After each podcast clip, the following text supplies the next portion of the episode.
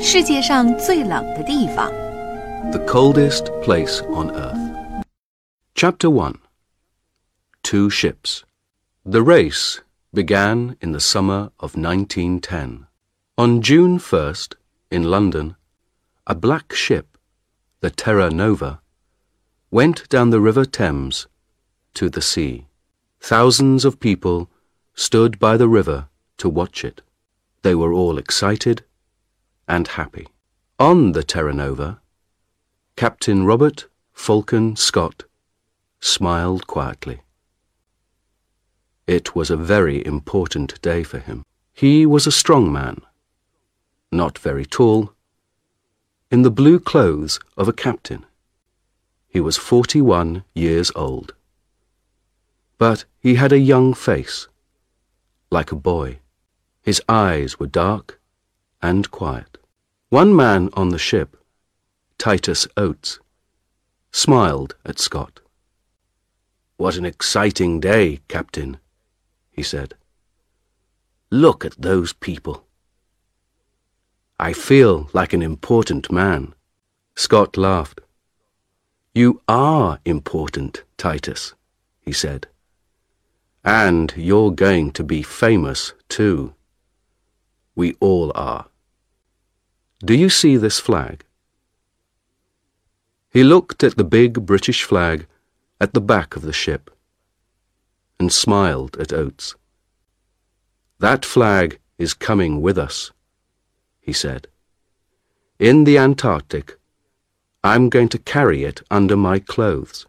We're going to be the first men at the South Pole. And that flag is going to be first, too. Five days later, on June 6th, a man opened the door of his wooden house in Norway. He was a tall man with a long face. He waited outside the house for a minute. Everything was very quiet. He could see no houses, only mountains, trees, and water. It was nearly dark. The sky was black over the mountains. The man smiled and walked quickly away from the house, down to the sea. In the water, a big wooden ship waited for him. The man got onto the ship and talked and laughed quietly with his friends. The ship's name was Fram, and the man was Roald Amundsen. The Fram was the most beautiful ship on earth, Amundsen thought. His friends were the best skiers on earth, too. One of them, Olaf Bjaaland, smiled at him. North Pole, here we come, Captain, he said. Yes, Amundsen said. His friends could not see his face in the dark. Fram is going to the Arctic. Everyone on the Fram was ready to go to the North Pole, to the Arctic. Amundsen wanted to go there too, but first he wanted to go south. His friends didn't know that.